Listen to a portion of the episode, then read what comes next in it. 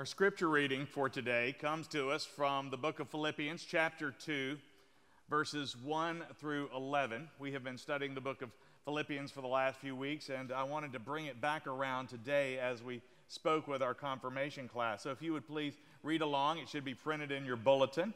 But I will now read to you from the second chapter to Paul's church in Philippi.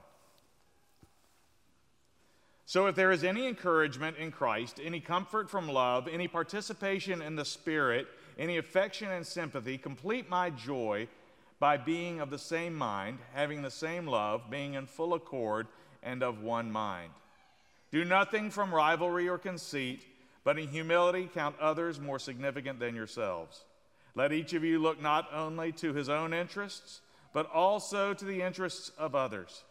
Have this mind among yourselves, which is yours in Christ Jesus, who though he was in the form of God, did not count equality with God a thing to be grasped, but made himself nothing, taking the form of a servant.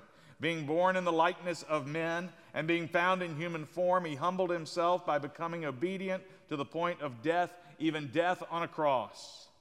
Therefore God has highly exalted him and bestowed on him the name that is above every name, so that at the name of Jesus every knee should bow and every tongue confess that Jesus Christ is Lord, to the glory of God the Father. All flesh is grass, and its beauty like the flower of the field. The grass withers and the flower fades, but the word of our God endures forever. Would you pray with me? O Lord, thy word is a lamp unto our feet and a light unto our path.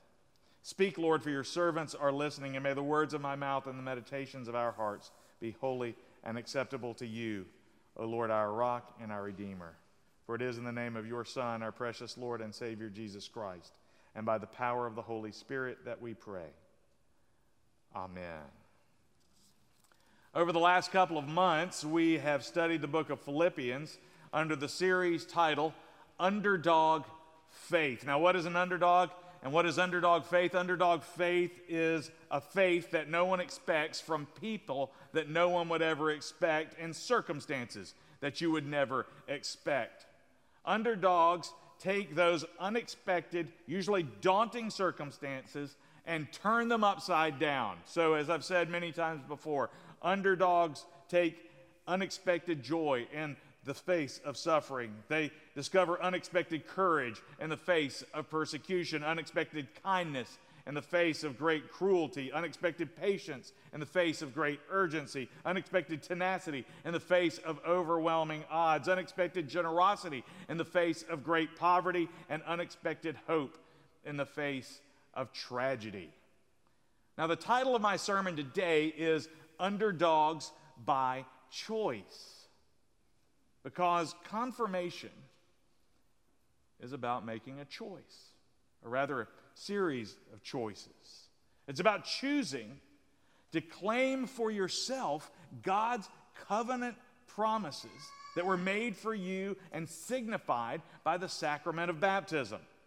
It's about saying for yourself and declaring, I am a child of God because of Jesus Christ. Now, I want to say a few words just to the confirmation class of 2020. I mean, wow, what a year you all have had. Today is actually, or I should say yesterday, was actually the Jewish holiday of Rosh Hashanah, the new year. And we want to celebrate with our Jewish brothers and sisters the idea of a turning of a new year. I don't know about you, I'm a little jealous. I wish 2020 was over. But you all have endured and prevailed and shown real underdog tenacity during 2020. I think in the future, people are going to look back on this confirmation class, on the high school classes of 2020, the college classes of 2020, and they're going to think those people wear a special badge of honor because of everything that they had to endure, everything that was unexpected in their lives, everything that came out of left field or from underneath, and nobody knew exactly what was going to happen. And these people, whether they're young people, whether they're kids or young adults like this confirmation class, or whether they are adults, whatever it is, 2020 will be a year that really drew from us underdog faith. That unexpected faith from unexpected people in unexpected circumstances. And so I really want you all to understand how much we appreciate you, how much we honor what you have had to endure. And most of all, I want to thank you, especially at your age, for deciding to stick this through. But it's not over yet.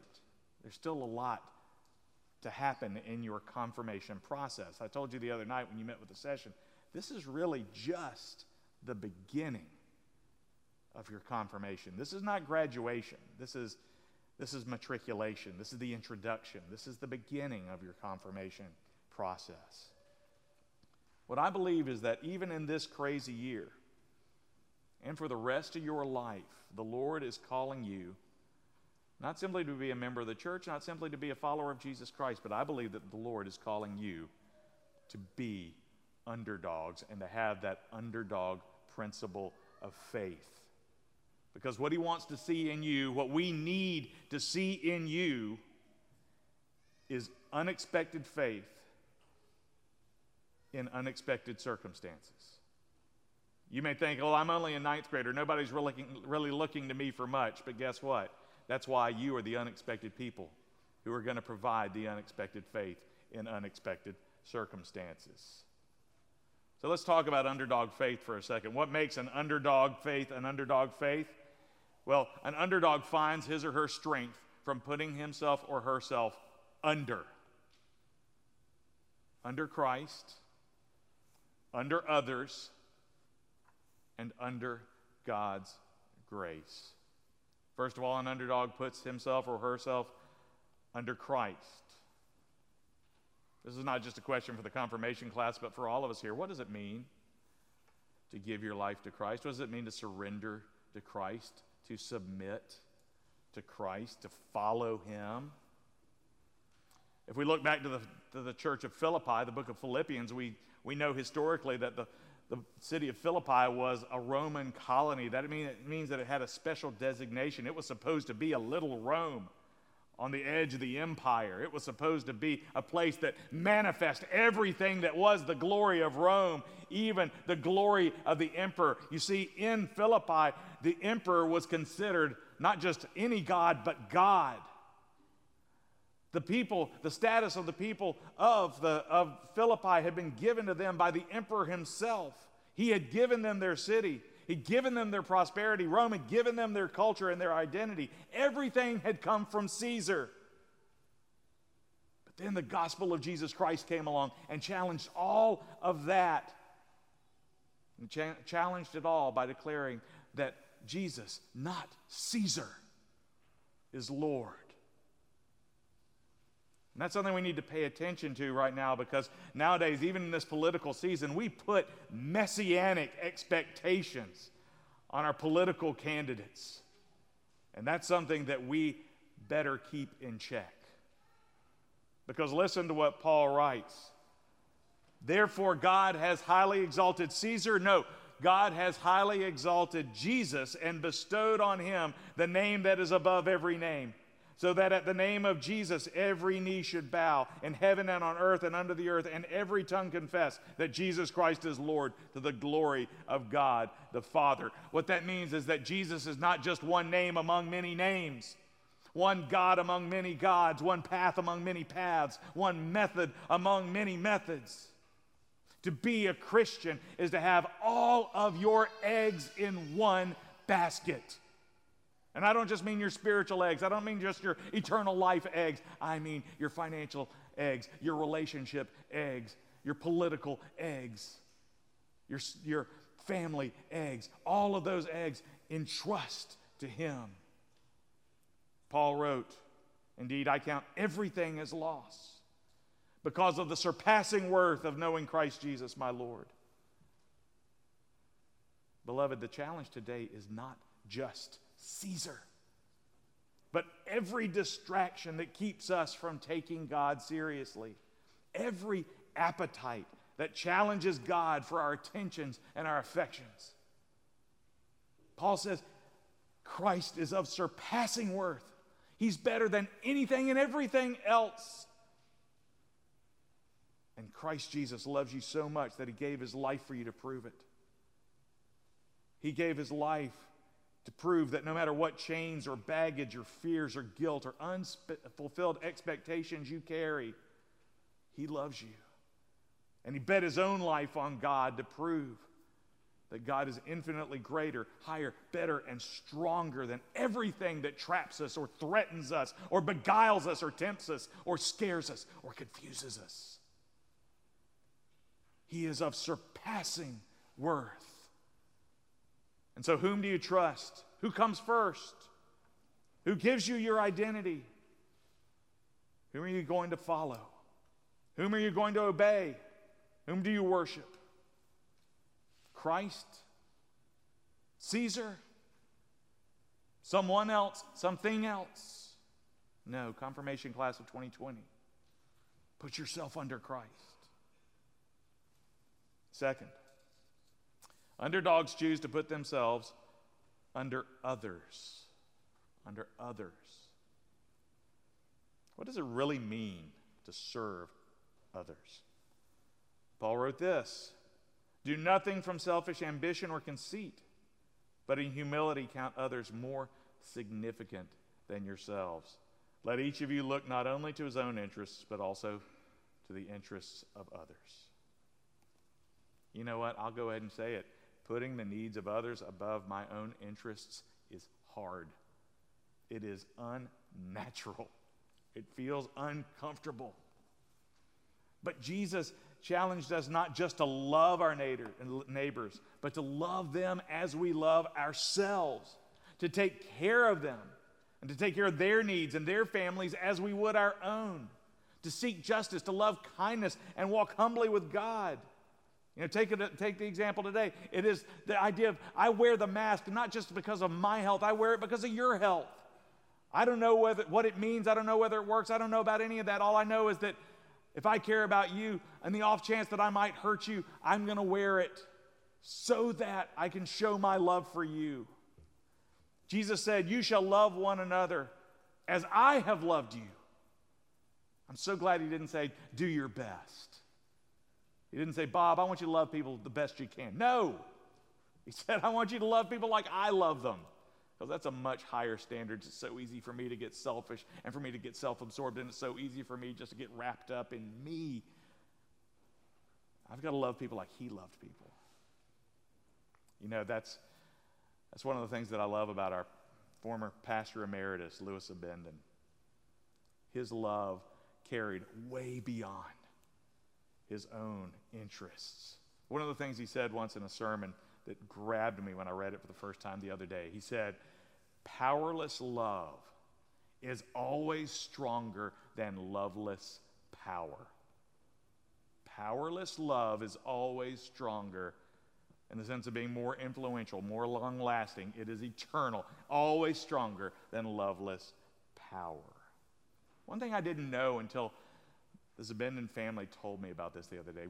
Everybody knows that Louis had a heart for the homeless and for the poor and the dispossessed in our city. Everybody knows that he set up great organizations, that he helped nurture ministries from Cam and Sam to even in the legacy of that to our Kingdom Restoration Lab, which is downstairs below our sanctuary.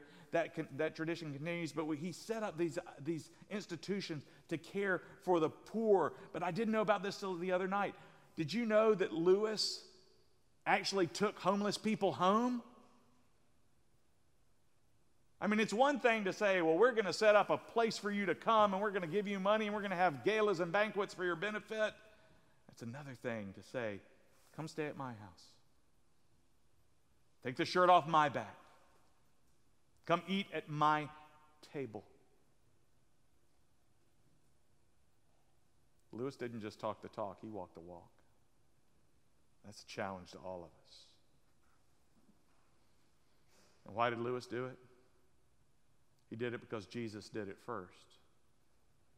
Philippians remind us that we do what we do because Christ did it first. Paul wrote, have this mind among yourselves, which is yours in Christ Jesus, who though he was in the form of God, did not count equality with God a thing to be grasped, but emptied himself by taking the form of a servant, being born in the likeness of men and being found in human form. He humbled himself by becoming obedient to the point of death, even death on a cross. We love in the example of Christ Jesus because he did it for us. He was the ultimate underdog. You know, when I was growing up, it didn't cost very much to be a Christian. All you had to do to be a Christian was to go to church, stay in school, avoid premarital sex, stay off drugs, and associate with the right people.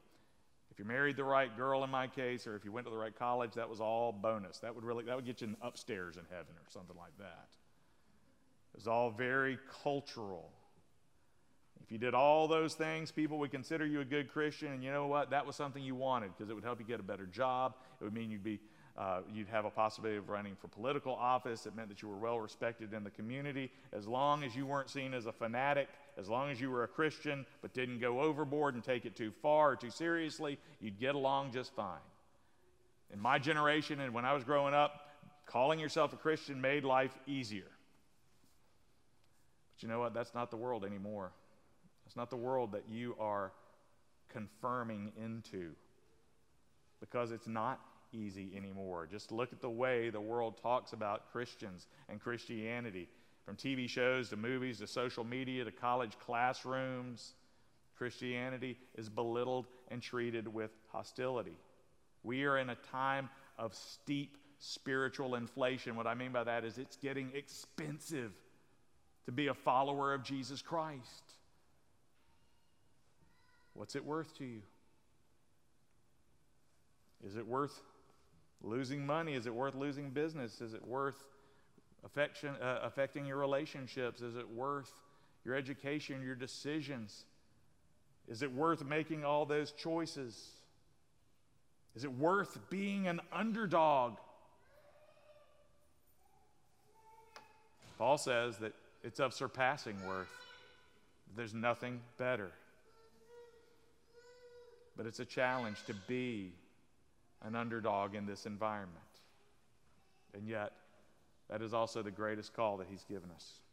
Third, underdogs, followers of Jesus Christ, are willing to do this, and they're able to do this. They're willing to put themselves under others and under Christ because God the Father has put us under his grace. So what is grace? A lot of people equate the word grace with the idea of unconditional love. And so often what they mean by that is that grace means that no matter what we do, God will love us. That anything is acceptable to God, that God loves me just the way I am. But let me explain to you that grace is deeper than that, much deeper than that, because that idea, that shallow understanding of unconditional love is really not grace. Of course, God loves you. Of course, God loves you right where he finds you, but he also loves you too much to leave you where he finds you. If he found you in a ditch, he loves you too much to leave you there. If he loves you, if he finds you fallen in sin, he loves you too much to leave you there. So what is God's grace if it's not just everything's good, unconditional love? God's grace is this. It's God's unfailing love. The fact that he will not leave you or forsake you. It is his undeserved mercy. The understanding that even if you mess up, he is not going to throw you away. And it is his unstoppable power. That no matter what chains bind you or what hole you find yourself in, he has the power to bring you from that situation. God's grace is not just that he loves us, it is that he has forgiven us by the blood of Jesus Christ, and we are in the palm of his hand, and he will not let us go. He's not going to let you go. You know what? When I made my confirmation promises, I started out with great intentions, but I wandered a bit. I let go of God, but you know what? He never let me go. He's not going to let you go. He's not going to let you go. Putting yourself under God's grace means putting yourself under Christ, under others, and then trusting God with the rest of it. Paul says, and I am sure of this, that he who began a good work in you will bring it to completion at the day of Christ Jesus. This is why Paul says, I can do all things through Christ who strengthens me. And this is how he says, and my God will supply every need according to his riches in glory in Christ Jesus. Peace does not come from possessions or popularity or power or security. It comes from our position under the grace and providence of God. And Lord knows we need peace right now. The peace we need is not a peace that comes from denial or ignores reality, or that comes from false promises that come from our culture or its critics, but rather it's peace grounded in the grace of God our Father and the Lord Jesus Christ. That's where we get the peace of God that passes all understanding. And it is the power of God's grace that is the power to uphold you. It's the power of God's grace that will give you the power to take what could be resentment and turn it into love. To take what should cause fear and turn it into courage. To take what should cause cynicism and turn it into faith. Throughout this letter, Paul is saying, be strong, trust in the Lord, put yourself under his grace, and you will see how God takes our circumstances and turns them around for his purposes. You know, Louis Abendon, Libby, your granddad, was smart enough, charismatic enough, energetic enough that he could have been the CEO of any Fortune 500 company. He could have been the president of a major university. He could have been a world-changing surgeon. He could have been an astronaut if he wanted to. I don't know. I hold Louis on a pretty high pedestal. But you know what? He chose to put himself under Christ. He chose to put himself under others. And he chose to live his life under God's grace. As I said, the title of my sermon today is Underdogs by Choice, because confirmation is about making a choice. It's about choosing to claim for yourself the promises of God's covenant made for you and signified by the sacrament of baptism. It's about saying yes for yourself and declaring, I am a child of God because of Jesus Christ. But even more important, it's a declaration that you know that you are a child of God, not because of any other thing but your choice and his choice. We are children of God because of his choice. Louis once had a friend who was a member of his church, and that friend began to wander a bit from the faith, and he decided that Christianity wasn't necessarily for him. He considered himself spiritual, but he felt like religion was just a little too binding, and he felt like religion and spiritual life should be something like a cafeteria where you just take the rituals, you take the rules, you take the beliefs that work for you, put them on a tray, and that's what you believe.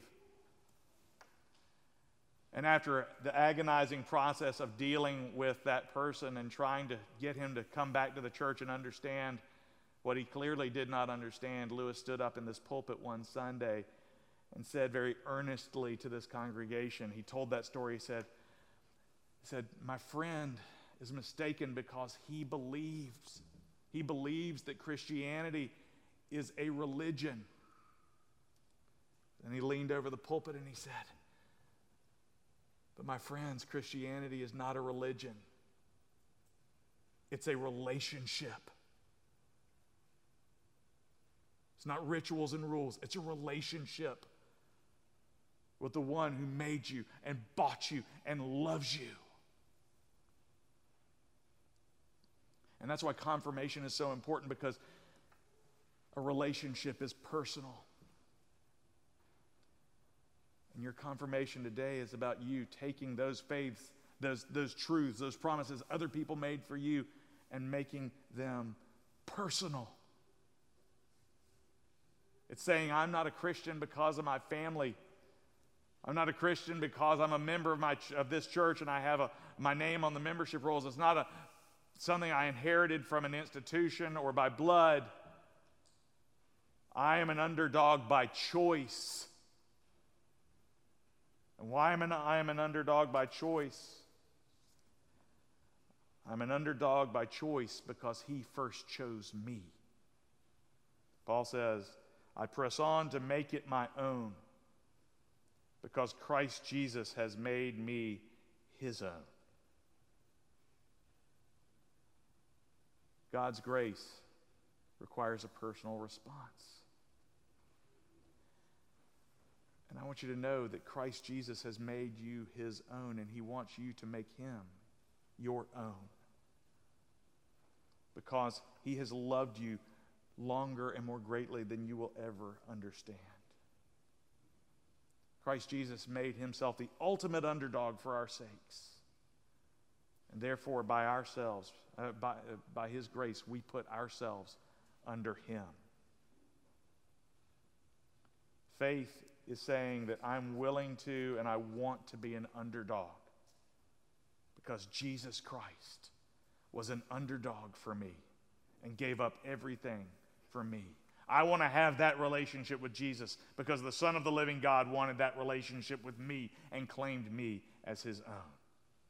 And I want to make him my own as much as he has made me his own. We choose him because he chose us.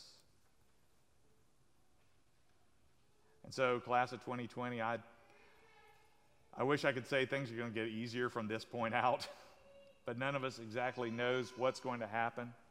I just do know this, that it's hard being a Christian right now, and it's probably going to get harder. The temptations are more intense, they start much younger, and there are fewer places to feel safe. But one of the vows that you took this morning is to take advantage of the means of grace. You're going to need God's grace. You're going to need to feel God's presence channeled in prayer and in the sacraments. You're going to need God's word and God's people to get you through and to help you thrive. But Christ Jesus chose to make you his own. And this morning you have confirmed that you accept those promises and that he is your own. And so what I want you to do is to show the world a faith that they would never expect under circumstances that they would never expect from people that they would never expect. Would you pray with me? Lord, this confirmation class has greater opportunities and greater challenges than any generation that I have known personally, and maybe beyond the collective memory of those in this room. Yes, other generations have fought wars, and yes, other generations have been through pandemics, but this class, O Lord, is being challenged on issues of faith and truth and community and love more intently, more viciously, more powerfully than any other generation that we know of. And so, Lord, we ask that you would help them to put themselves under your Son, Jesus Christ, to put themselves under others, and to put themselves under your grace, so that they can show the world that indeed you are of surpassing worth, and that one day every knee should bow and tongue confess, whether on the earth or under the earth or over the earth, that Jesus Christ is Lord, to the glory of God the Father. We pray these things in Jesus' name. And all God's people said, amen.